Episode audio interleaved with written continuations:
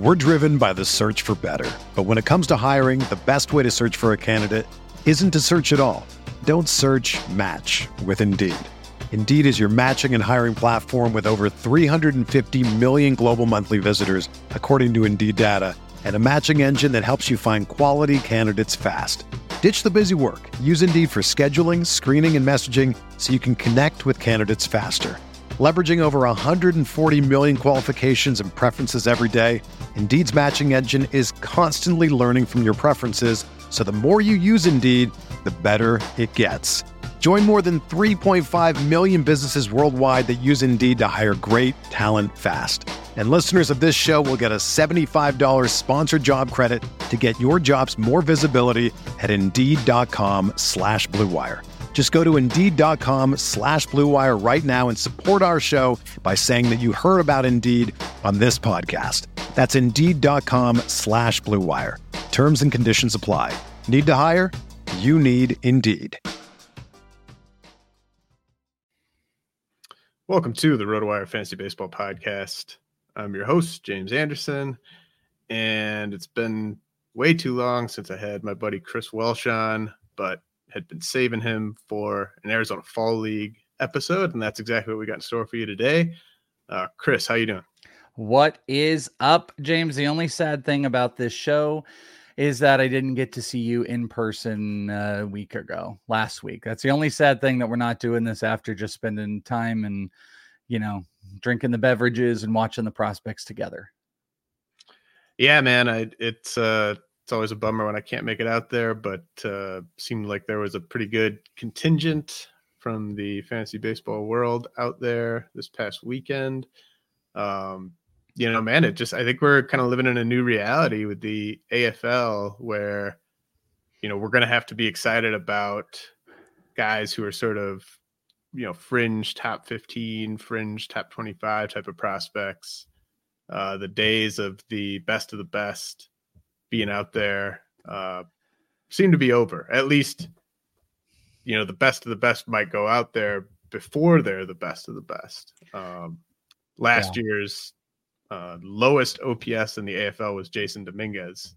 So uh, we still have um, some pretty uh, exciting prospects out there, but they, they may not perform that way. Um, but, you know, I, I don't know. Did you have any thoughts about just this, this year, maybe just kind of this being sort of the new normal? I know we kind of touched on it a little bit last year. Yeah, I think this is the new normal, unfortunately. I actually had a lot of people, I, a couple of people I don't think were, plenty of people, I mean, I'm like attuned to the A F L specifically. Guys like you and I are attuned to like just the prospect world, but people that are maybe fringe on both sides were kind of like, hey man, you know, this kind of seems like a little bit lower of an A F L than normal. And I was like, yeah, it definitely is. It's not...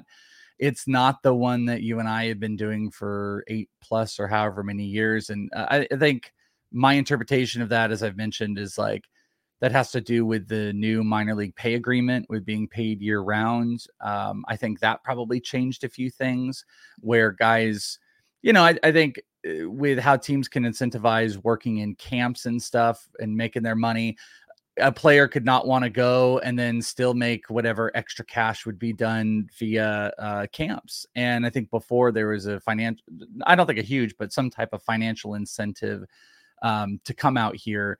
The thing that I think I was taken back on is I always felt like the Arizona Fall League was the finishing school. Like it was like, like, I don't want to say it's still not, but there was like this honor to come, because what this was, was this is to represent to your team that you are ready and that they would consider you, especially considering thirty, thirty-five plus players from last year's Arizona Fall League made the major leagues.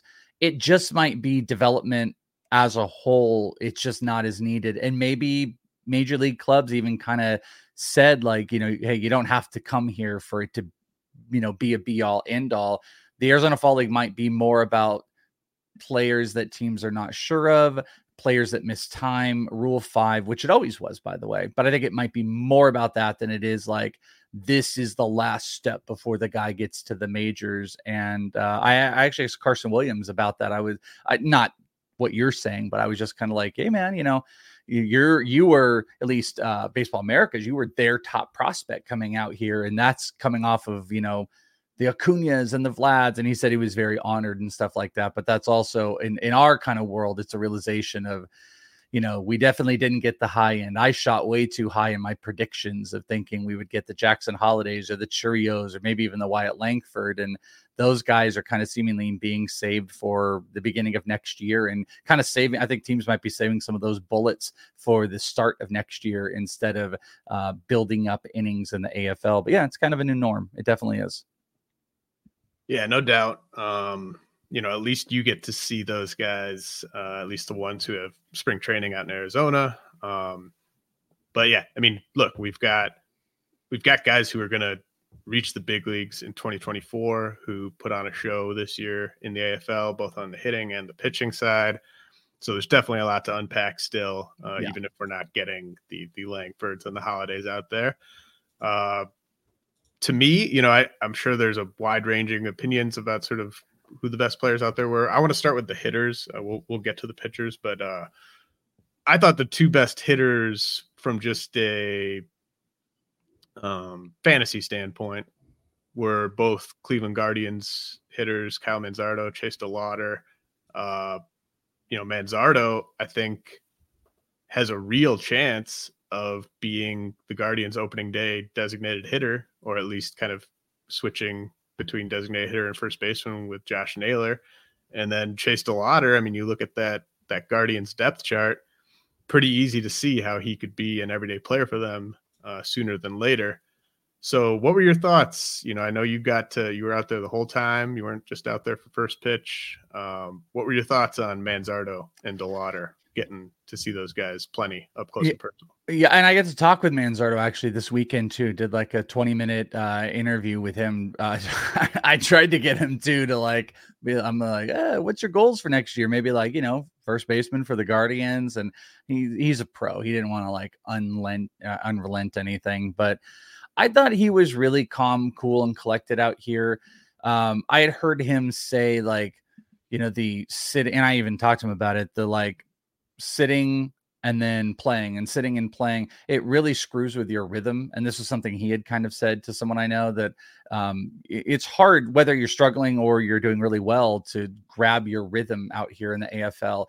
And he had said something really interesting about how um, in the minors this year, where he was, they, I guess, didn't have the A B S system and the zones were really low. So he just wasn't, he just didn't even worry about the upper part of the zones. And the only reason I'm bringing this up is because out here, I've noticed he loves the ball low. We actually also asked him about the home run derby, and he said he wanted it kind of low inside or low, you know, lower in the zone than you normally would, because he's a low ball hitter. And I've noticed when I've had people compare like Mervis and him, like Mervis couldn't hit low pitches really.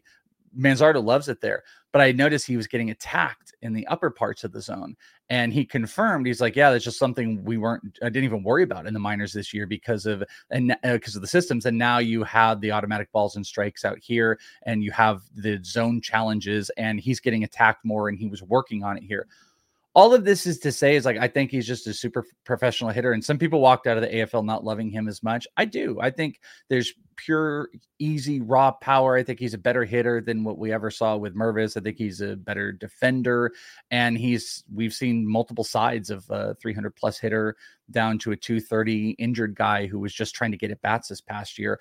I still love him. Performance didn't mean much to me. And getting to talk to him about his understanding of what he was working on here kind of tells a bigger story. Cause at the end of the day, the numbers aren't going to look great. Like he's hitting two thirty-eight. I think uh, he did hit a bunch of homers, hit the biggest homer I've ever seen uh, in Peoria out here. Uh, I still love him. I actually think if anything, it improved my thought process of the major leaguer that he is, um, regardless of like the results. And kind of the same thing with Chase DeLauter from day one, really was like in the first two or three days, I determined like, oh, I think this is, this might be long-term the best player here. He's the most pro-ready body. A lot of people make a do about like his swing, but he walked more than he struck out here. He's stealing bases. He's got insane raw power that go with the just physical attributes. He's probably, of all the hitters I've seen, he has the best eye for the zone. Like he has the best eye for the pitches when they're coming in. Now, you know, execution Uh, it, that's a whole nother ball game. He missed time. I think these guys are really exhausted as well, but he had the best, in my mind, best representation of pitch recognition of any player here to go along with power and speed. So it's like, though the result, though these guys aren't going to win M V P, um, they're uh, another teammate on them, on their team is the guy that could and may win M V P over both of those guys. But I think those are my two favorite players coming out of here um, that didn't have the results that you guys would care about. But if you watch them day in and day out, you're like, oh, this, these are major leaguers. These are major leaguers that can help your fantasy team. Yeah. I mean, I don't, I don't really care about batting average in the A F L. It's just not a big enough sample, but you know, yeah. Manzardo with the five homers, um, twenty strikeouts and ninety-four plate appearances, maybe a little higher than I would have liked to seen from him, just given the the profile we're talking about. But I bet you like sixty plus percent of those were in that upper zone that he was working yeah. on, because pitchers were kind of attacking that upper inside zone, which he was very aware of. And that was it. That was one of those things, because I totally agree. Like, little, little few strikeouts that you don't want to see. But like, I think he's very aware of what is being worked on and where guys are attacking him. Yeah, and then, I mean, I, I totally agree about DeLauter. Um, very trendy M V P pick coming into the A F L. I thought just from like an upside standpoint, um, if you wanted to kind of find a position player who was ready for the challenge and has a chance to be a top ten fantasy prospect uh, in the near future, I think DeLauter is the guy. Uh Just looks the part to me. Doesn't doesn't really look phased um, by any of the pitching he's he's run into yet. And you know, I think the big question with him is just kind of how quickly do they expedite him to the big leagues. Uh, you know, Will Brennan's a fine player. Um, Miles Straw is what he is. Stephen Kwan is what he is. They don't they don't have guys that hit for impact in that outfield though. And uh, you know, Chase DeLauter.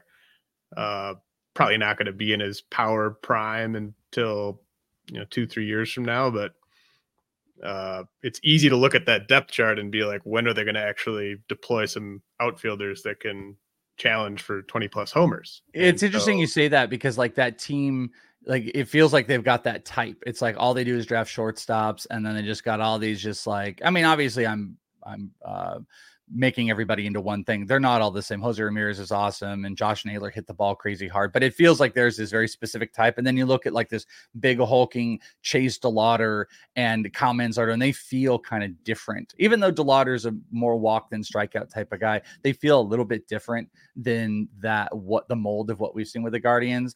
And I look at those two and I'm just like, man, they would be awesome to have there now.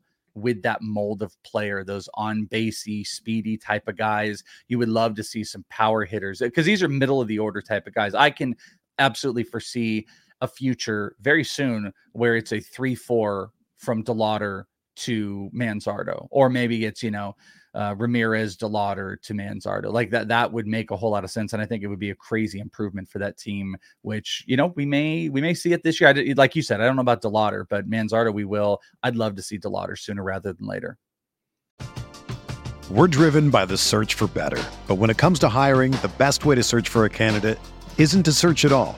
Don't search, match with Indeed. Indeed is your matching and hiring platform with over three hundred fifty million global monthly visitors, according to Indeed data, and a matching engine that helps you find quality candidates fast. Ditch the busy work. Use Indeed for scheduling, screening, and messaging so you can connect with candidates faster. Leveraging over one hundred forty million qualifications and preferences every day, Indeed's matching engine is constantly learning from your preferences, so the more you use Indeed, the better it gets. Join more than three point five million businesses worldwide that use Indeed to hire great talent fast. And listeners of this show will get a seventy-five dollars sponsored job credit to get your jobs more visibility at Indeed.com slash BlueWire. Just go to Indeed.com slash BlueWire right now and support our show by saying that you heard about Indeed on this podcast. That's Indeed.com slash BlueWire. Terms and conditions apply. Need to hire? You need Indeed. The best way to learn a language? Immersion. Living where the language is spoken and using it every day. But if that's not in the cards this year, you can still learn a language the second best way. and that's with Babbel. Be a better you in twenty twenty-four with Babbel, the science-backed language learning app that actually works. Don't pay hundreds of dollars for private tutors or waste hours on apps that don't really help you speak the language. Babbel's quick ten-minute lessons are handcrafted by over two hundred language experts and help you start speaking a new language in as little as three weeks. Babbel's designed by real people for real conversations, and their tips and tools are approachable, accessible, rooted in real-life situations, and delivered with conversation-based teaching, so you're ready to practice what you've learned in the real world. Here's a special limited-time deal for our listeners. Right now, get up to sixty percent off your Babbel subscription at babbel.com slash BlueWire. That's sixty percent off at babbel.com slash BlueWire, spelled B A B B E L dot com slash BlueWire. Rules and restrictions apply. With threats to our nation waiting around every corner, adaptability is more important than ever. When conditions change without notice, quick strategic thinking is crucial. And with obstacles consistently impending, determination is essential in overcoming them. It's this willingness, decisiveness, and resilience that sets Marines apart. With our fighting spirit, we don't just fight battles, we win them. Marines are the constant our nation counts on to fight the unknown. And through adaptable problem solving, we do just that. Learn more at marines dot com. Well, yeah, I can tell you I've taken Chase DeLauter um, in at least one draft so far. I want to double check. That one... One third shares of DeLauter. So um, one third, but, okay. But like these are fifty round draft and hold. So um, basically taking DeLauter as the last outfielder I'm taking in the draft and hold, just kind of hoping that he's up in August or something like that, July. Yeah. And um, I don't know about you. One thing I did do now, this is a little bit different from, um, and he did get to double A. So I said this at first pitch. I was like, the minute a guy is at double A, I feel like their phone, it has an insta dial to the majors. Like now where that used to be not necessarily a guarantee. Um, from a this year perspective, Kyle Manzardo will be up. I don't know where you sit with this, but I have DeLauter over Manzardo long-term just because of, from a fantasy perspective, um, I have them very close, but I do have DeLauter over Manzardo. I don't know if you're different. Uh, I got, I've got Manzardo a couple spots ahead. Um, so we probably just, just because, have them flipped because of the proximity. Um, but I do think if I were in a deep rebuild and didn't really care at all about production this year, production in twenty twenty-five, I would definitely take DeLauter over Manzardo. Um, so it just kind of depends how much I care about um, production in the short term. Uh, but I actually do have Bryan Ramos over Colson Montgomery in the White Sox system. Um, I did not have that pre-A F L. I had them about five spots apart, but uh, I just think Ramos to me is, I, I see kind of a more, I honestly see a higher floor and a higher ceiling with Ramos than I do Montgomery. Um, those are probably number three and four, depending on the order you have them, uh, just in terms of fantasy prospects uh, who are out there for me, at least. Uh, I don't know what you thought about the the two White Sox hitters.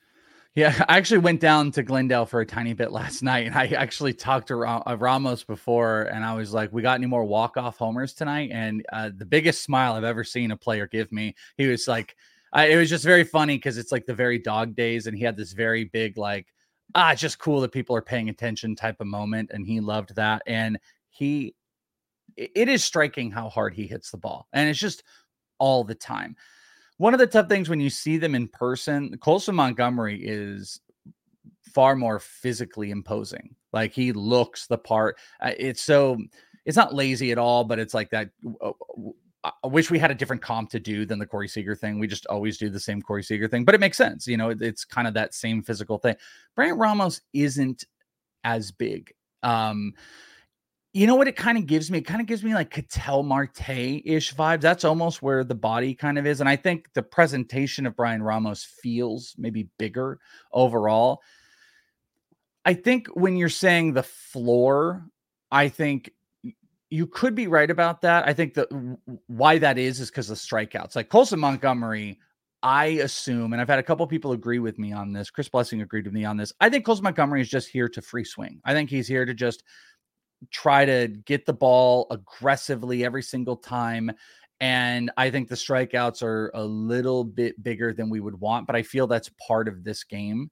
Um, but it could be wrong. I would take Colson Montgomery as a whole, but you know, Ramos is floor-ish because he's just not striking out at the same level. One weird thing, he only has six total extra bases here. He's at two doubles, no triples. Uh, he does have the four homers. That was kind of an oddity because he's the type of guy, like I said, like it's a, there's almost a Ketel Marte-ish vibe I get with him where he could move around and he could even move to the outfield. So um, I don't know, in a vacuum, I would take Colson Montgomery because I think the the power numbers are really elite and I think he will stay in the middle infield. I do think there's a chance Ramos could move around. But, um, yeah, I think that maybe there's a little bit more safety with Bryan Ramos long-term. Neither one of these guys run. I would love for one of them to like be more aggressively running, especially here in the A F L. Like this is the most stolen bases I've ever seen ever. The rules are obviously playing a toll in it. And neither one of those guys have a stolen base out here. So to me, that's, you don't read a whole bunch into a lot of this stuff, but that is very telling in a league where um, someone might break the stolen base record, that neither one of these guys have stolen bases. So you are battling uh, maybe a little bit more batting average, Bryan Ramos. I think there could be a little bit more counting middle of the order stats with Colson Montgomery down the line. Did you, so you, I, I've been hearing that Ramos's defense at third base is great. Um, you, did you, do you not think that, or is it just, oh, just how many guys they have? Yeah. Yeah. I'm just uh, guys they have. If, if it came across like he's not playing good defense, why he wouldn't play third base. That's not, the, that's not the case at all. I think he's played fine defense. Um, there's only been a few guys, you know, we've had years prior where there's been some really standout bad defenders. I remember last year, Colt Keith stunk at third base. And I think he's back there and he was working on it. He was not a good third baseman last year. We haven't had a lot of those guys, not a ton of those. Bryan Ramos has played great. There's a great arm. Um, I'm just saying, like, there might even be a, uh, if they wanted to play him off, I'm not sure if it's like gold glove superior third base. I think he has the physical attributes is more what I meant, to move around if they wanted to do so. I don't know why they would. They're continuously vying for, you know, that left side of the, now, especially with Tim Anderson gone, you know, whether it's second and third, Moncada had moved around. Like Bryan Ramos kind of fits that mold for sure. Yeah. I mean, Moncada, it seems pretty clear this is his last year there. Uh, yeah. I think he's a free agent after the season. Um, they might even, or they have a club option for twenty twenty-five. I, I could even see them trading him this offseason, but um, I, you know, I think Ramos at third, Montgomery at short, that seems like a pretty obvious uh, left side of the infield of the future. Uh, Ramos had a, a higher hard hit rate this year than, than Montgomery, um, and obviously played in more games. Um, But, uh, yeah, I mean, that, like with the, with the Guardians guys, to me, I think you could flip those guys. I am going to have them really close to each other. Um, Sterlin Thompson is probably the guy that I would say, just in terms of where I had him ranked coming in and how he performed, I think he's probably the fifth best, uh, hitting prospect for me, uh, that was out there. Um, I don't know if you, uh are that high on him, but like the guy just has hit everywhere he's gone. Some of those places, including the A F L, have been extremely hitter friendly environments, so you got to keep that in mind. But uh what what'd you make of Sterlin Thompson, getting to see him a bunch up close? Yeah, I love Sterlin Thompson. I was during one of the live pods, I was asked like who are a couple of the standouts, and I only did like three or four players. DeLauter was one and Sterlin was the other, because he is one of those guys, and, and year in and year out in the A F L, you'll go to games and there'll just be guys that are always hitting. Every single day you go, maybe this guy is doing something. I remember Geraldo Perdomo was one of those guys. It wasn't good impact, but it's every day there was a single.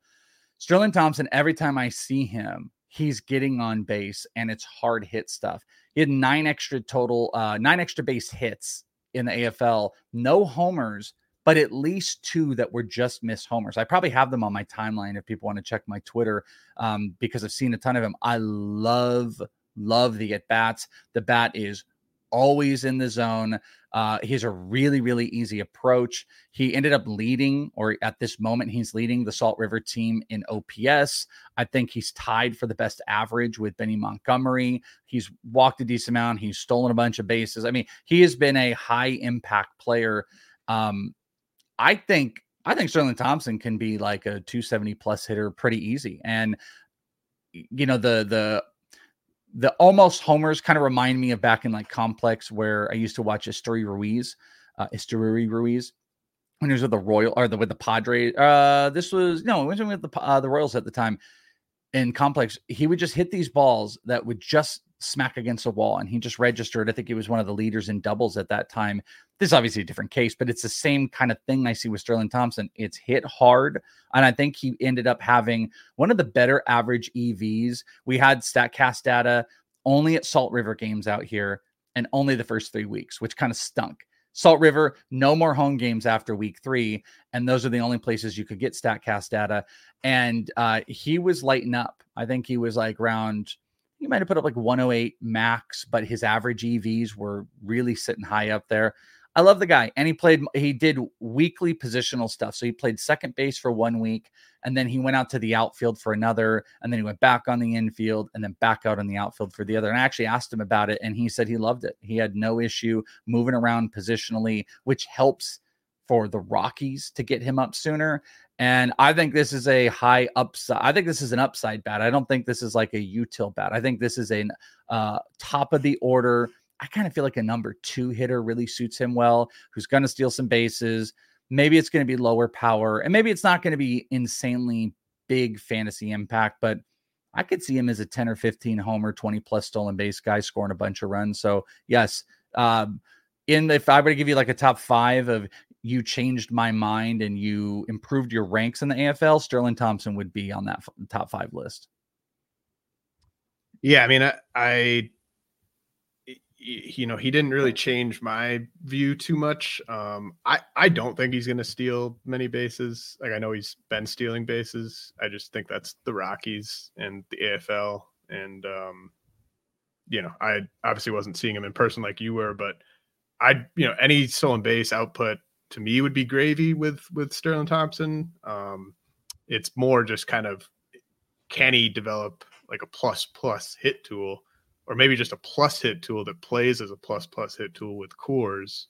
And I then think that right there. Yeah. And and then it's like, you know, he, he just, he's going to get enough mistakes that he can get his way to, to, I think he could be a twenty homer guy. Um, Possibility. At peak. And uh, so probably hit over power with him. We'll see about the the steals, but he also, you know, he was playing a ton of third base this year. Uh, I, you know, the A F L, um, you know, they only, they, you don't get to just play whatever position you, you want to play necessarily. Um, I'm guessing they told him like, you're going to be playing some outfield, but he was a, he was a corner outfielder at Florida, one of the best hit tools from the college ranks in that twenty twenty-two class. So, uh, we'll see where the Rockies find room for him, but, uh, they had a weird outfield, by the way, of like A J Vukovich in center field and like Sterlin Thompson in left field. Like what a what an odd outfield that they were able to work with, and then just a you know a mix of guys like Jace Bowen in the outfield and stuff like that. But a, a lot of Salt River did a lot more uh, roster uh, experimentation. But Ivan Melendez played a lot of the third base. So yeah, just to your point, you'll get guys that don't get to come out here and sometimes even play primary positions. They'll play a multitude of other spots. So we, we've touched on Manzardo and DeLauter from the Guardians, Ramos and Montgomery from the White Sox, Thompson from the Rockies. Uh, there were six other hitters that I had either in my top one hundred before the A F L or just outside my top one hundred. Um, Carson Williams, who you mentioned, Victor Scott. Uh, Carson Williams, shortstop with the Rays, Victor Scott, outfielder with the Cardinals. Uh, Abimelec Ortiz, uh, first baseman slash D H with the Rangers, Tyler Locklear, corner infielder with the Mariners, and then Kevin Alcantara, uh, outfielder with the Cubs, Jace Jung, infielder with the Tigers. Uh, I had those six guys either in my top one hundred or just outside my top one hundred before the A F L. I felt like Scott, Ortiz, and Locklear did exactly what they're supposed to do. Um, You know, just given where Ortiz and Locklear are going to play defensively, they had to hit. They were old enough to have success there. So I think those guys did exactly what they're supposed to do. I think Victor Scott did exactly what he was supposed to do, just as like an older speedster. Those guys are always going to have success in the A F L.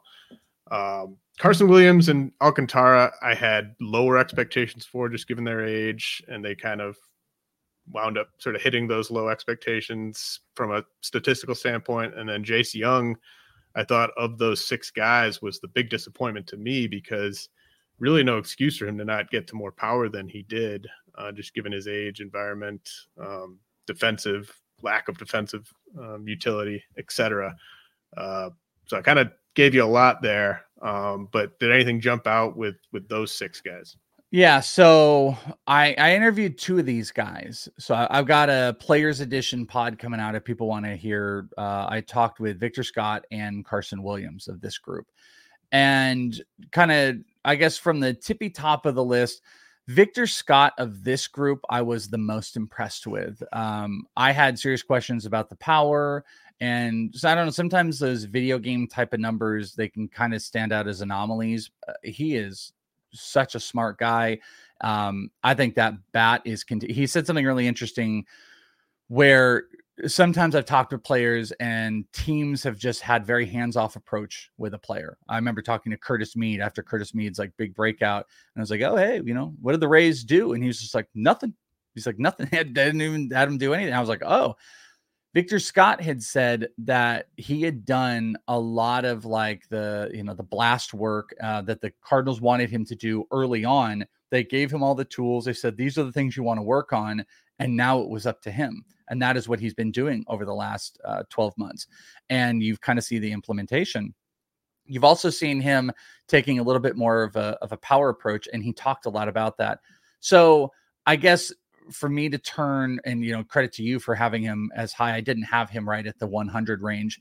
I firmly have him inside of that now because he proved um, just consistent contact. His speed is the game changer. Like he is a weak contact, get on base guy, easy. He's a bunt guy, easy, but he was lifting the ball and he ended up having three homers here. He ended up on this. If you take the A F L in the regular season, I told him this and his eyes kind of expanded because we talked about uh, him and Chandler Simpson, who they ended up tying the stolen base lead, which a, a stolen base got taken away from Victor. And he didn't know why, by the way, because he had the lead when the season ended, but he got one taken away like ten days later.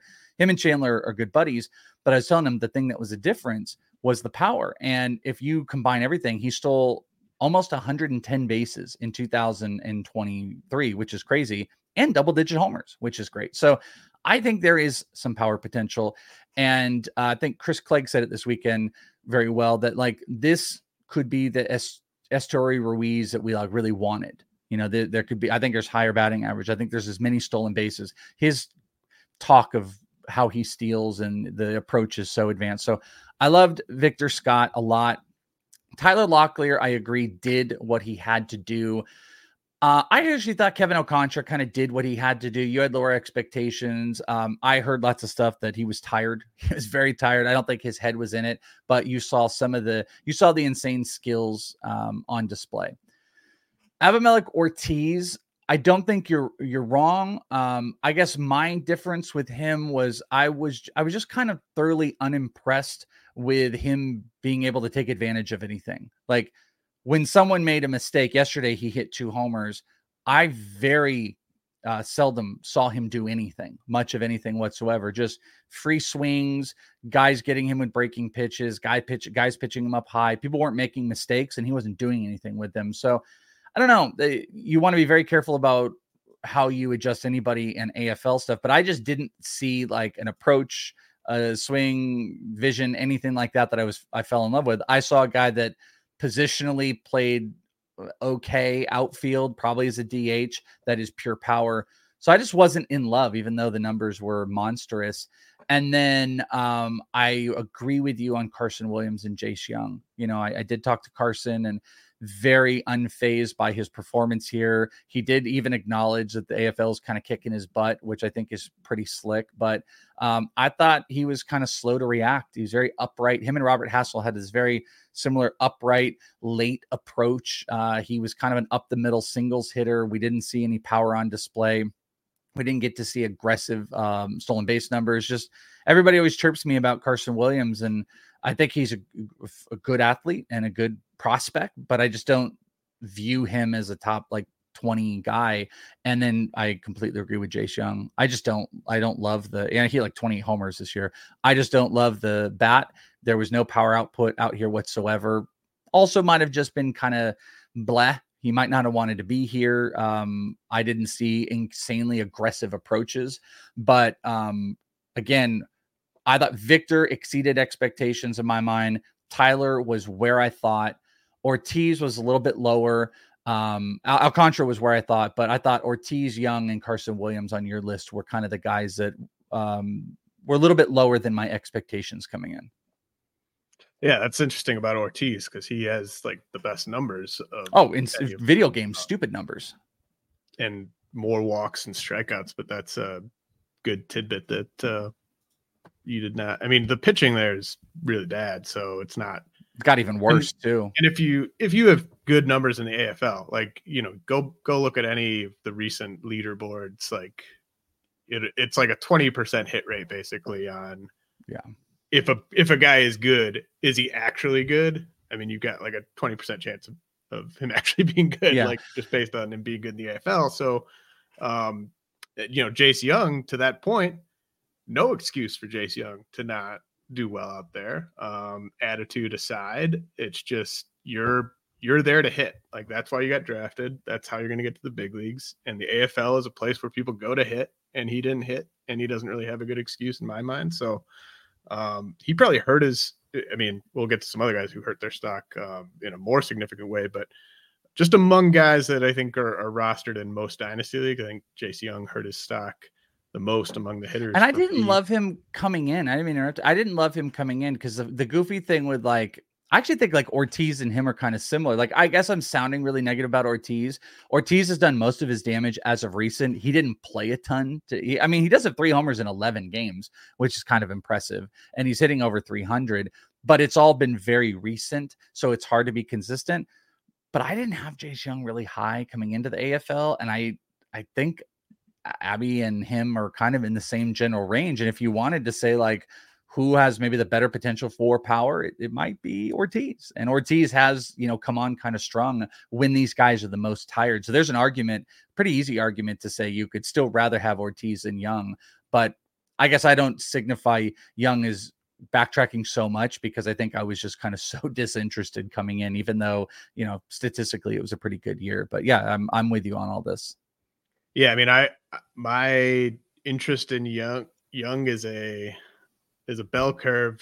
I mean, not that I ever had him really high, but I, I was low on him coming into the year. I thought he had a very impressive twenty twenty-three uh, season in, in affiliated ball. And then he had a terrible A F L, just from my standpoint, got a hit for power if you're Jace Jung there. And so now I'm probably back to having him more as sort of a uh, definitely not top one hundred, but probably not top one fifty anymore. And then, uh, I mean, with, with Victor Scott, I think he is, uh, he, the thing I liked about him heading into the A F L is he, he does try to pull the ball.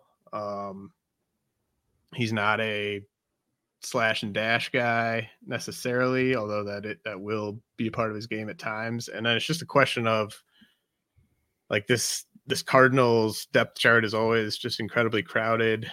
He does have kind of a classic uh, fourth outfielder type of profile if you wanted to go that way with a really juiced up outfield top three guys. Like if he were just kind of the defensive replacement, pinch runner, occasional start guy, you could see how a team might go in that direction. So my only question with Victor Scott is just like, are they going to have room for him in the near future? Um, just given how many guys they have, but what they don't really have is a clear, um, you know, a clear center fielder that is going to go out there and really um, add a bunch of value with his glove, who can also handle things at the plate. Um, so that that's kind of his his entrance point is just extremely good defense, and maybe they they slot him in and. Uh, trade Tyler O'Neill, or Tyler O'Neill just gets phased out or something. But um, yeah, I, I love what Victor Scott brings to the table from a, a five by five roto standpoint. Um, so we'll we'll see what happens with the Cardinals this offseason, if they move anyone or or what. But um, yeah, and then Carson Williams, yeah, I I, I think he's just kind of he is he's good at uh, a lot of things. He's going to hit for pretty low average, and that's just what it is. Yeah. He said uh, a funny thing. Um, uh, Frank Sample had asked him about Junior Caminero, and he was like, oh, you know, Junior's the best player that he, best hitter that he's ever played with. And then there was like a follow-up question, and Carson was like, yeah, he's like, I called Junior for offensive tips and he calls me for defensive tips. And I think that, like, there's a pride on that defensive side that yeah. also shows a lot of the still offensive uptick that's in the future for Carson Williams. And it's, it's, it's a younger guy that has some ways to go uh, to develop offensively, to get those tools that everybody's like, well, this is what you want in fantasy. You want a guy that can go twenty-five, twenty-five. And it's like, yeah, I just don't know if he can ever tap into that. Strikeouts are going to be a problem for probably quite some time. Yeah, I think he I think he eventually is going to be kind of like Willy Adames for fantasy. Um, I could see that. That's a good yeah. Because the glove the glove is going to he's going to have a he's going to have a long run as a big league shortstop because of the Agreed. glove. Um, so that now let's get to some breakouts. Uh, I had both these guys ranked heading into the A F L. Uh But I barely had James Triantos ranked, and I didn't have Marsee or Jakob Marsee, outfielder with the Padres. Did not have him in my top two hundred. Did not have James Triantos, uh, infielder with the Cubs. Played some outfield in the A F L. Did not have Triantos in my top three hundred. Um, but they, as you've said on your podcast, uh, Prospect One, uh, Marsee and Triantos probably vying for A F L M V P. Um, I was more surprised by what Triantos did, um, largely because of the age gap between him and Marsee. I think Triantos was probably one of the youngest hitters there. Marsee was age appropriate for the A F L. Um, and I just had Marsee ranked so much higher. Uh, Marcy's the type of guy with his command of the strike zone. I expected him to be good in the A F L. I didn't expect him to be this good. Triantos would have been on one of my picks to really kind of not do much among guys with bigger names, just going back to his draft pedigree. Uh, but Triantos was, was excellent, and uh, definitely don't want to overreact to these uh, small samples. And you got to factor in the hitting friendly environment, the poor pitching, et cetera. Uh, but talk to me about Marsee and Triantos, and then particularly with Triantos, you know, how real, like him hitting three homers in the A F L to me is that counts as like a power breakout for James Triantos. Yeah. So um, I agree with the, one of the things you said there of like, you, you want to be careful, especially for like buzzy breakout guys, but I will tell you, I am in on both of these guys. I think these guys both belong as top one hundred players. You know, Marsee specifically, I talked a lot about him over this last weekend because he does a lot of everything. Um, Lefty. I think three of his five homers I've seen in person have come off of lefties. He actually hit one off at Daniel Lynch. Daniel Lynch did this weird with the Royals, did this weird thing where he like showed up one day and he just pitched one game and he was gone. It was completely weird. And Marsee cranked the homer off of him early on. Uh, he hit two homers. I'm trying to remember who it was off of, but they were two lefty homers at the same time. And he's uh, we, we found out like, he can be an aggressive pull guy. Um, I think it was Matt Thompson ended up pulling some numbers we saw in the minors where we had some low right field walls that we saw Marsee do some really heavy pull numbers against. And when he moved up, you saw that kind of disappear. What that also did in my mind was showed what type of a smart hitter this guy is, because the other thing you've seen him do is he's got all field contact. He can push it the other way, line drives, pull power, aggressive hitting that has wielded an almost four hundred batting average out here in the A F L. And he has consistently done it. He's got an impressive baseball body. He runs crazy aggressive. He is led off. It has Lars Nootbaar vibes from the year before, where I remember in the A F L, Lars Nootbaar was, or two years ago, where Lars Nootbaar was like leading off every day. And you're just like, oh, this guy's kind of like a leadoff hitter. Marcy's got the same thing because Marsee, I think it was, I think he hit two fifty in high A last year against lefties, or two seventy. So he can hit lefties. He doesn't have a split problem. A lot was made this weekend about Evan Carter and how Evan Carter had like, I think Blessing did it, one extra base hit all the year with minor leagues and everything involved against lefties. Marsee is not a lefty split guy, and he makes really good contact. I don't know if the E V numbers are super hard, but uh, he showed pull power. I, I love Jakob Marsee. I came in liking Graham Pauley over Marsee, and I think Marsee might be the more complete player and plays a little bit harder for fantasy. So I think he's a top one hundred player because I really, really do love those contact numbers. And again, fourteen stolen bases, eighteen walks. He struck out a bit here, three ninety-five average, leads the A F L in O P S, and he has a mind-boggling seventeen extra base hits out here. seventeen extra base hits because he leads in doubles. He's got eleven doubles. So it's absurd. I really like Marsee. Triantos I got to interview and talk to, and he is fascinating because I agree with you. The power numbers seem concerning, and I just heard con- concerning things coming in overall, but you know, he's a quiet, kind of humble guy who's very competitive. And I asked him this thing. He did this interview with Foul Territory where he likened his game to Luis Arise. And I had him kind of explain, because I was like, that's kind of polarizing, especially in fantasy. Like, you want to be like Luis Arise. I said, so expand on that. And you can hear this in the interview. And I'm like, obviously you're talking about contact. And he said this, and he said, when I'm on my game and I'm getting the, I'm paraphrasing. It's like, when I'm doing the right things and I'm getting the bat in the zone, I feel that I can not be beat. No pitcher can beat me. And this is from a very quiet, I think some people could take maybe lacks confidence type of player. The most confident thing I've heard in the A F L, that he's like, I feel that nobody can beat me. And he's done that out here. He, the power has been on display. The E V numbers, I don't think are fantastic, but he has been hitting consistently. He's stolen some bases. He's put up double digit extra base hits out here. He's hitting over four hundred every single day. He is, um, he's getting a hit, and I've got, uh, I've got at least one homer. It might be two on my timeline that you can see that it's like, it's a, it's a little, I don't think he'll ever be Luis Arise. He's not going to hit four hundred in the majors, but you know, he also just has some of that pure raw power that is going to generate, I think, double digit homers. Now it might be ten to fifteen, but this guy, he might be a fifteen fifteen guy with one hundred runs. And maybe if he's hitting in the middle of an order, maybe one hundred R B I. I mean, you don't know where it could go. It could go the way of a Marcus Semien into the near future, or it could just kind of taper down into high batting average with uh, decent counting stats across the board. But I think he's established himself as a high batting average player that there's still a little bit to be seen on which way the power and the stolen base numbers are going to go. But I mean, he stole a bunch in the minors. I just thought, like, this is a super confident kid that has changed his development. And he talked a lot about, you know, his approach and how he's trying to hit out here in the A F L, and he hasn't stopped. So give him extra credit for that, where a lot of these guys are like, hey, numbers don't matter. I actually asked him that. Like, so many guys are like, oh, numbers don't matter. And I was like, well, you're destroying it. Numbers matter. And he, you know, to a degree, he's like, yeah, he's like, I, I want to be successful. I want to beat these guys. I, you know, I, he, I think he wants to be the M V P out here, and you love that type of competitiveness. So yeah, I, I'm in on Triantos. I think he's a top one hundred guy.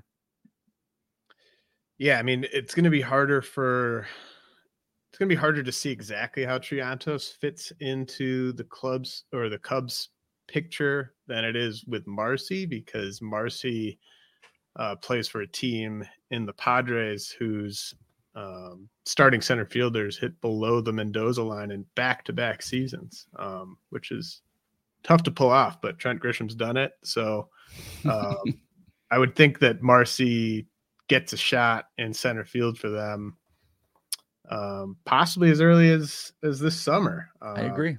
Whereas Triantos, I think he gets a, a full year or more uh, of minor league development still after this awesome showing. I'd also say, I think there's a possibility that just a slight possibility that maybe what Triantos is doing is displaying high trade value for another team. I'm not saying that would happen, nor would he want that to be. I just think there's a possibility of what the Cubs are doing. If you were looking at what are the pieces that they want to move, I kind of bet they don't want to move Alcantara now. And maybe Triantos is going to be doing this for another team, and this was kind of the big display for everybody. And also the general manager meetings are here this final week too. So, you know, even more eyes that get on these players that maybe Triantos can get to the major sooner rather than later. And it's just not with the Cubs. Huh. So you think, you think they'd rather trade Triantos than Alcantara? I do. I, I do. From the things I've heard here and there. I mean, Alcantara, he is, um, he's a star. And I know there's some like, you know, there's some stuff, there's some stuff out here. he gets, he gets kind of emotional and there's lots of bat flips. And, you know, he's actually, I've, I've weird thing. I've never seen a player lose their bat in the middle of a swing than I've ever seen in one season than Kevin Alcantara does. But I think physical tools, like he is a plus across the board on so many fronts that there was a time I thought that they would trade him. I now don't think they would trade him. And I think it would be a guy like Triantos that they would uh, move first, even after this performance. Well, I would, I'd probably trade both of them, but uh, I, that's you know, on the he, table. He might carry himself like a star, but um, you know, he, I know where you're going. Yeah, yeah. he, yeah, let's, yeah. Uh, I'd almost rather someone that's accomplished what he's accomplished to not carry themselves like quite a superstar just yet. Um, yeah, he has barely been to Double A. So, uh, but yeah, I would, I'd move both of them if I were the Cubs. I mean, they've just got an awesome young core. Uh, and they might, if a good pitcher is available, I think they might move both of those guys. I think it's a possibility, but I think Triantos leads the way. So let's talk about the pitchers. We will get to some other hitters if we got time, but, uh, we're, we're pushing it here. Uh, Jackson Jobe, Ricky Tiedemann, obviously the, the two top pitchers out there. Uh, they didn't stay out there for very long. Uh, any anything revelatory with, with Jobe or Tiedemann? Jobe obviously with the Tigers, Tiedemann with the Jays. Um, you know, I think with Tiedemann it's just durability. With Jobe, it's just stay healthy before you get to the big leagues. Like I don't really have any concerns with them beyond just please stay healthy. But uh, what about you? Yeah, a um, couple things. Uh, I'm now Jobe over Tiedemann. And I was not. I was Team Tiedemann forever. I still love Ricky Tiedemann. Um, anybody that's heard this, apologies. Uh, we didn't even talk about it here because they're not. They're around at first pitch. But, you know, like I put out that tweet about Tiedemann and the uh, release point. And, you know, some Lance Brozdowski was like, this is definitely a catch. But he was less worried about it than maybe some. But I noted that, you know, Tiedemann um, – at least I could. And, and, and you get snotty people out there that are say this when I'm like, I could pause a video before he releases and tell you what pitch is coming every single time, right at the release point. And someone's like, oh, okay, well the players pause it. It's like, okay, well guess what? That's an advantage point. Yes, I can pause the video and see it, but players are going to, it's a tipping point. And what I'm talking about is you would have like in the video, like up here would be the release point for a fastball. And then there was a seven inch degree down to here for when he threw his changeup or breaking pitch. And every single time he did it out here, that also accompanied lower velo. Like he was sitting ninety-one, ninety-two the entire time he was out here. I speculate, and I was literally going to talk to him the day before he left, the day after he left. I didn't know he was leaving and he was gone. I was going to talk to him that week. Um, I speculate that it might have been a, maybe about managing the arm thing, why the velos were down a little bit. But there's a tiny bit of worry about the the big pitch difference. At the same time, he was like unhittable while he was out here. It was crazy. His changeup was absurd. It was so ridiculous. He could throw it at any count. And one of the things I loved about him, and this was something I noted um, on my Patreon, was like Tiedemann, I thought could pitch backwards at all times. You wouldn't know what was coming. He could go slider. He could go changeup, fastball. Fastball wasn't great, but it still popped on guys. Where Jackson Jobe, I thought was way more predictable, but he had a better arsenal and more powerful stuff. On Jobe's side, he was uh, working on a cutter out here. So he was adding a third pitch in, and he was, he had, Tiedemann had more command issues.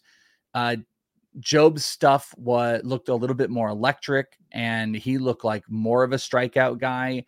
The cutter was a work in development, but even though he was more predictable, I felt like that was such an easy fix for a guy like Jobe to, to fix your pitch mix and be able to pitch, pitch backwards with those big spin numbers than it was for Tiedemann to like, what do we do about getting the velo back up on the fastball? And what do we do about what I view as major tipping, which was similar to Bryce Miller and the same arm Uh, release points that you have?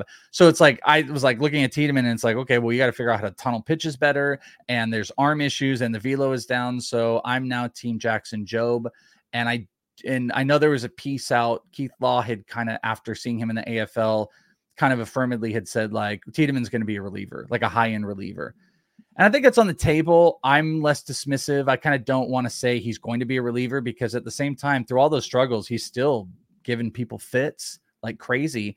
But I have more worries about Tiedemann after kind of seeing it all in person than I did Jobe. I thought Jobe was cool, calm, and collected, added a pitch, got it to work. Uh, he was just, you know, like I said, more predictable in um, how he was pitching. So he did get hit up. Like, in when you knew a fastball count was coming, he was throwing a fastball, and guys did hit him hard in that. And that's just a young pitcher needing to work on, um, work on their mix.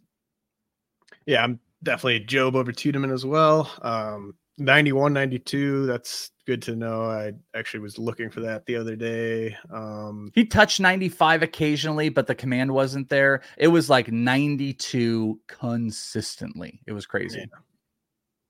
Yeah. yeah I mean, I, I honestly don't think, uh,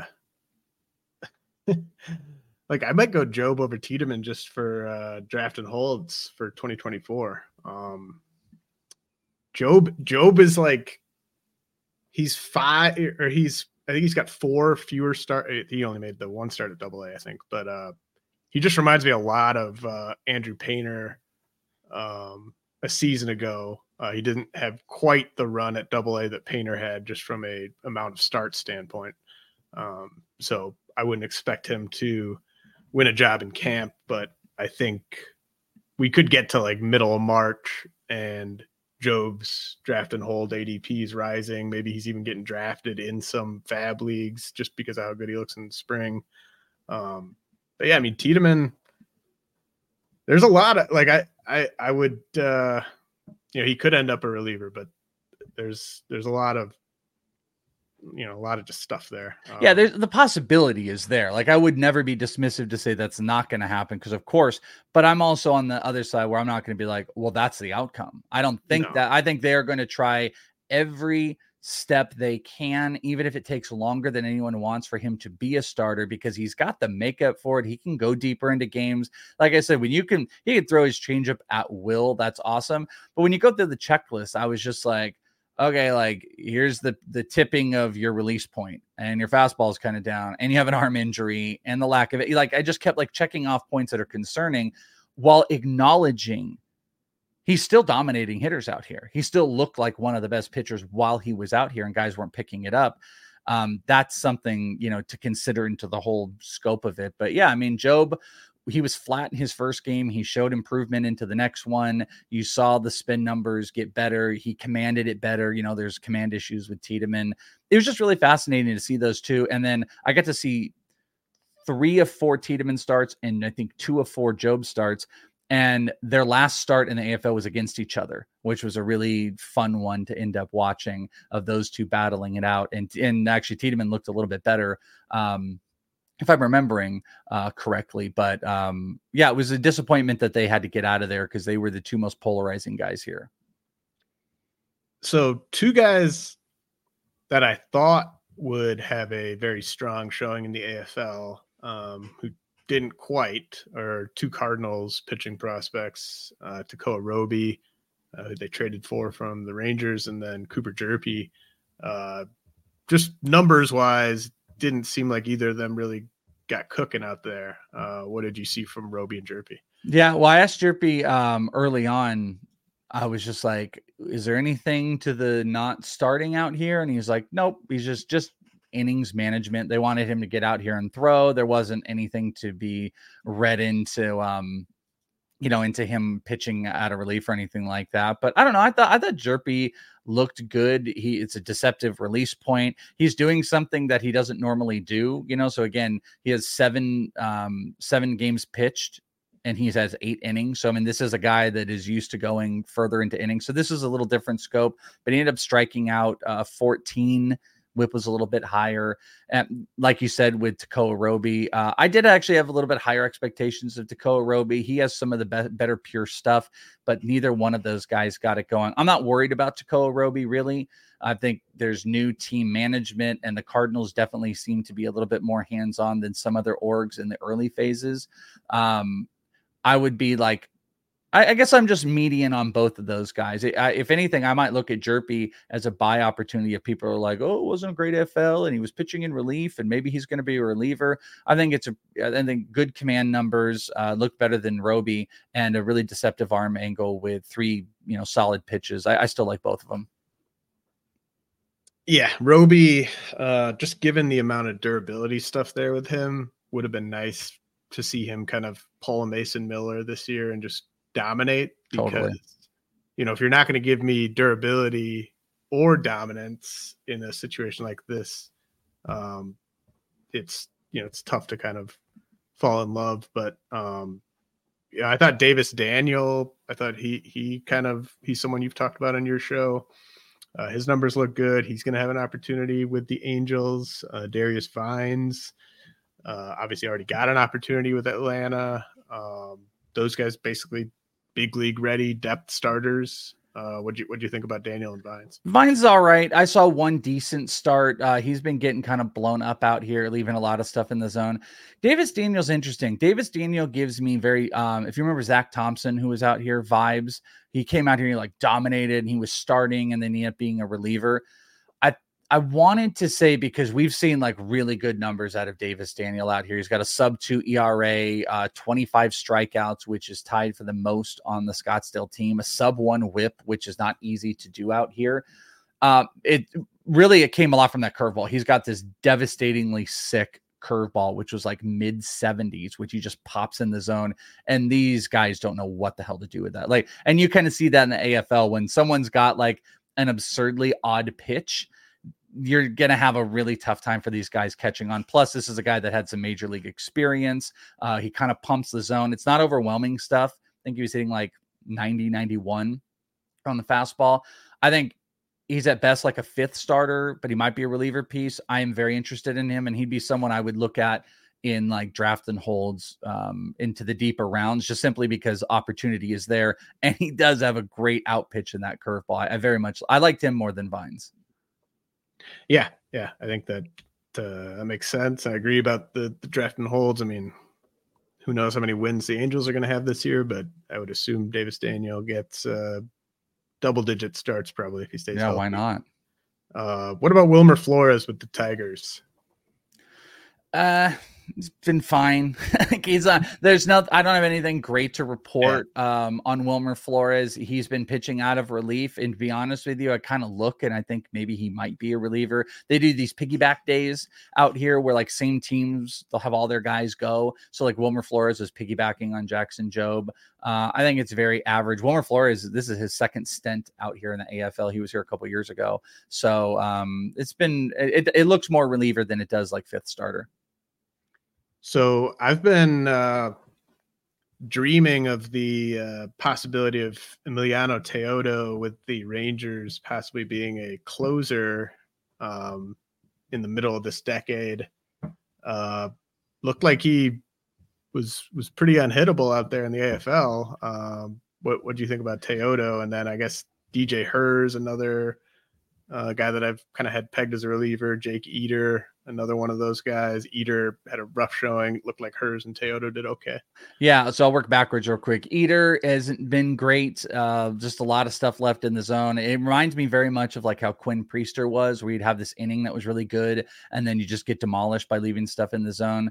Not impressed with Eder, though I know he's just still trying to find himself and get healthy, so just keep him lower. Uh, D J Herz is funny. The funny thing, every game that he came out, probably now because the weather's changed, he would have a different jersey on. Uh, he was wearing someone else's jersey, and he'd walk around. I can recognize him because he's a pale blonde kid. Uh, not a lot of others look like him. And someone finally asked him, and he just said, he's like, I sweat a lot. So he would wear his teammates that weren't playing's jerseys uh, out here in the A F L in warmups. and he just sweat the hell out of him and then get in there. And then he'd get in there and he would just start striking everybody out. He was tied with Davis uh, Daniel in strikeouts, had a three E R A, uh, wasn't walking a ton. The whip does look a little bit higher. Uh, I've had Owen Casey tell me a long time ago he was one of the best Cubs pitchers. I think D J Herz could be a fifth starter. I really do. Um, Teodo was my big talk for this weekend. Saw him hit one oh two on the gun leading up to the Fall Stars game, and then absolutely just commanded an eighty-five mile an hour slider, which I'm assuming that's what everybody confirmed. It was a slider. I talked to James Triantos. I brought him up, and Triantos like got back in his seat uncomfortable when I brought up Teodo, because he had said he faced him in the A C L and he was terrified of the guy, and the guy added a sinker. So he's, I guess he's apparently sinking it now. ninety-nine to one oh two. He sits on the fastball. He's got command issues because I think he walked two in the fall in the Fall Stars game and hit a batter. Uh, but he also strikes out like crazy. We cited leading to the Fall Stars game, very small sample size, but you know, his, uh, his slider had like a one thirty-six stuff plus and a one seventeen location plus of only a couple pitches. His fastball's dominant. I don't think he has the command to be a starter. I think he has all the stuff in the world to be a closer. As I would have last year told you, if I was betting on a prospect to be a cl- future closer, it would be Avner Uribe. I would bet on Emiliano Teodo to be a future fantasy closer, that if that's what you're into and like trying to make that bet, I would bet on him for sure. Oh, that's, that's what we're into around here. Uh, we're definitely, we're definitely into trying to find minor league relievers who can get saves. Um, so exciting to hear that about Teodo. Um, Interesting. I mean, D J Herz, let me make sure I'm not uh, misremembering how bad his command numbers were. Um, yeah, I mean, D J Herz, his best walk rate above his, he's been at double A, several stops at double A. His best walk rate at double A was thirteen point six percent um, at double A for the Nationals before he got, or um, after he got traded. Um, There's a big yeah. Nationals development conversation that can be had about all those type of guys when you're betting on any of them for sure, especially these pitching prospects. Yeah. So uh, we'll see, I guess. I mean, look, the Nationals are going to have uh, no shortage of uh, spots in that rotation up for grabs in the coming years. So uh, I'm sure he'll get a, he'll get a shot as a starter before. I mean, I'd say this, like that Scottsdale team, probably the most impressive collection of pitchers, because you had Davis Daniel. You also had Thad Ward, who made the majors. We talked about Tekoah Roby. You have uh, Cooper Hjerpe. I mean, so you have a lot of pitchers, um, which you don't normally have. I would still, at Will Bednar, I would put hers above Ward, but below uh, Ro- uh, Roby, Hjerpe, and probably Davis Daniel as well. Okay. Um So we're, before I get to your sort of fringe, super fringe prospect uh, question and, and some guys who, who stunk it up. Um, the other hitters that I had in my top four hundred um, who seemed like they did okay. Eric Brown with the Brewers, DiCenzo with the uh, Astros, Gabriel Rincones uh, with the Phillies, Damiano Palmegiani with the Blue Jays, Graham Pauley, who you mentioned, with the Padres, Kalai Rosario with the Twins, uh, David McCabe with the uh, with Atlanta. Uh, I don't know if you have any thoughts on on those guys who are just kind of, you know, pretty solid, um, but you know, a lot of those guys, especially like Rincones, Palmegiani, Uh, DiCenzo, just given their age, given their uh, defensive utility, you'd expect them to, to be really solid in the A F L. Um, any of those guys uh, do anything worth worth talking about? Eric Brown looks like he is fully developing into power, and he is making a concerted effort to hit for more power. Uh, he's been on a thing. I actually talked about him with uh, Victor Scott. Apparently they're best friends. And uh, I've been impressed with how Eric Brown is changing his game. And I think, I really do think he can be, he can be a not nothing burger in the power department, not just stolen bases. I think um, you're starting to see that. Gabriel Rincon is very impressive, physically impressive. He's dominating out here, like you said. Palmegiani, um, He just missed winning the home run derby. We call him Cheese. That's his nickname. Uh, an announcer out here called him Damiano Parmesan, and the entire dugout screamed Cheese. So I told everybody that at first pitch, and we were in the outfield screaming Cheese. Uh, not that that helps for your fantasy, but, you know, nicknames might give him a little bit of a boost. Uh, Graham Pauley, big power. David McCabe is an up the field center uh, singles hitter all day long. Probably not anything there. I'm less excited about Pauley, even though I think the power numbers um, are absurd. Would love to see him in the home run derby, but I don't know. I think like Eric Brown was the one that I'm coming away with. Like, man, with his stolen base numbers, I want to bet on him right now. If he develops double digit power, which he is aggressively uh, really, really working on his bat here. That's his thing. That's the guy that I kind of want to make a bet on. So did any, uh, you know, there's a, There's do- literally dozens of guys playing the A F L who I would sort of describe as non-prospects or at best fringe prospects. Like Jags, um, just a guy, just, just a guy. A lot of lot of guys in the A F L uh, these days. Um, did any of the any of the Jags really stand out to you as guys uh, where you could kind of look past their age or lack of pedigree and kind of see something there? Because we we do see it every year. I mean, we, we, we do see Jags turn into, um, you know, modest big leaguers. Is this uh, the fringe question where I can yes. talk about the one? Okay. Okay. So one of them, just real quick, Oliver Dunn is like twenty-six years old. Um, who you too can old. easily write off. He's way too old. I will say he has looked very impressive out here. He, as he should, he has not been caught once. He has twelve stolen bases, hit three forty. He's shown off some power, kind of a bulky middle infield guy, but he's too old. My favorite of all of them is Caleb Durbin. And I mistakenly called him Chad in an interview, which I don't know why I kept doing it. I feel like there's a there's an athlete out there named Chad Durbin, and I just keep forgetting it. But Caleb Durbin, the problem is he's five foot six. Every player that there is a there's a Chad Durbin that played in the big leagues. Who's, yeah, that's who uh, I must be in my brain. forty-six, forty-six years old now. He, like he a reliever. Played. Yep. Yeah, that's what dude in my brain. Chad Durbin. Okay, so sorry, Chad, uh, and Caleb. Every player sub five foot eight gets the Altuve comp, but I will tell you, of all the players I've seen, he's a stockier five foot six. He's hyper aggressive. He is always barreling the ball. I mean, bar- doubles barrel. Um, he is about ready, or he's attempting to break the stolen base record in the A F L, which is twenty-four. And he's been confirmed. He stole three bases last night. He's going to get to start the next two games. Um, he has shown off power. He has eleven extra base hits here, double the walks and strikeouts. He's hitting three fifty. He's going to break, most likely, the stolen base record. And though he is small, plays good defensively, crazy aggressive base stealer. I think he stole like fifty uh, on the season. Maybe it was thirty and now it's over fifty. But just the way his bat rolls, I would not be shocked if Caleb Durbin beco- becomes a thing. Will he become Altuve? Not saying that. Altuve can hit thirty homers. But like the way Caleb Durbin approaches the game, the way that bat is live, there's a lot of guys that have, uh, I mean, Abimelec Ortiz has four extra base hits in the A F L, one double and four um, and three homers. Caleb Durbin has eleven extra base hits. There's doubles power in there that could turn to real power. He has a great eye for the ball. He does not get beat. It's kind of like Triantos, and he is now hitting three in Mesa. He's hitting behind Alcantara and James Triantos.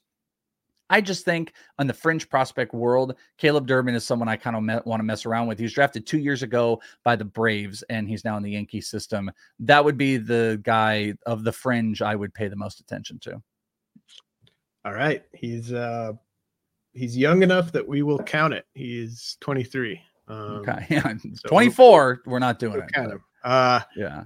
So nobody nobody had a worse showing than uh, – Brainer Bonacci of the Red Sox, who got sent home um, for uh, disciplinary reasons and will be rocketing down prospect rankings. Yeah. Um, probably just going to remove him from my prospect. I would just remove. Ba- based on the stuff out there, I think he's safe to remove from lists. Yes. Which is a bummer because I Bonacci was one of my favorite kind of, not a sleeper, but uh, one of my favorite uh, non-obvious like top one fifty guys who was who was out there. I actually did uh, see him in one game before he was sent home too. So, but that's yeah, not so going to matter. So we'll be moving on from uh, the days of Bonacy, but uh, really rough showing for Kevin Parada, uh, Mets catcher, and uh, not a household name by any means, but Justice Bigbee, I thought, had a terrible showing, just given that he, you know, he was one of these guys. Um, you know, we're seeing more of them every year, it seems, but just dominant, dominant numbers, just numbers so crazy that you sort of had to take notice, um, even despite his age and lack of pedigree. Uh, but for guys like that, he's he's twenty-four. Um, you know, same thing kind of be said about Kevin Parada. Like, you go to the A F L coming off a season like that, it's almost sort of like the prove it test. Like, are you a real prospect? Um, and Justice Bigbee really kind of fell flat out out there. And then Kevin Parada, you know, I think the days of him kind of getting by on his pedigree uh, might be kind of winding down, because he did not have an impressive regular season and had an even worse A F L. Yeah, I think the Parada thing is uh, echoed through the fantasy prospect halls. Um, I've been saying the same thing. I-, I was talking at First Pitch about just where's the Georgia Tech version of this guy? This guy was it, the safe tool was the hit tool. I mean, he was a three twenty plus hitter. The power was there. He looks nothing of the part. Um, when he does get to a mistake, he can do stuff with it. I, I, I, got a homer, uh, an insane homer he hit against Jackson Jobe, which got one of the most viral uh, of any of my tweets, because it's like New York and they're taking it. But that was it. That's all he did the whole A F L. He looked defeated. He looked slow. The strikeouts were insane. Um, I have an interview coming up uh, on Prospect One that with multiple people. And um, yeah, I, he gets kind of lit up as a non-prospect, like shouldn't even be on lists at this point. Maybe the A F L wasn't, maybe the A F L numbers are going to be overinflated, but here's the one thing is he's not a catcher. And that's the main problem here. He got, he had at least two times nine plus stolen bases against him per game plus, which is crazy.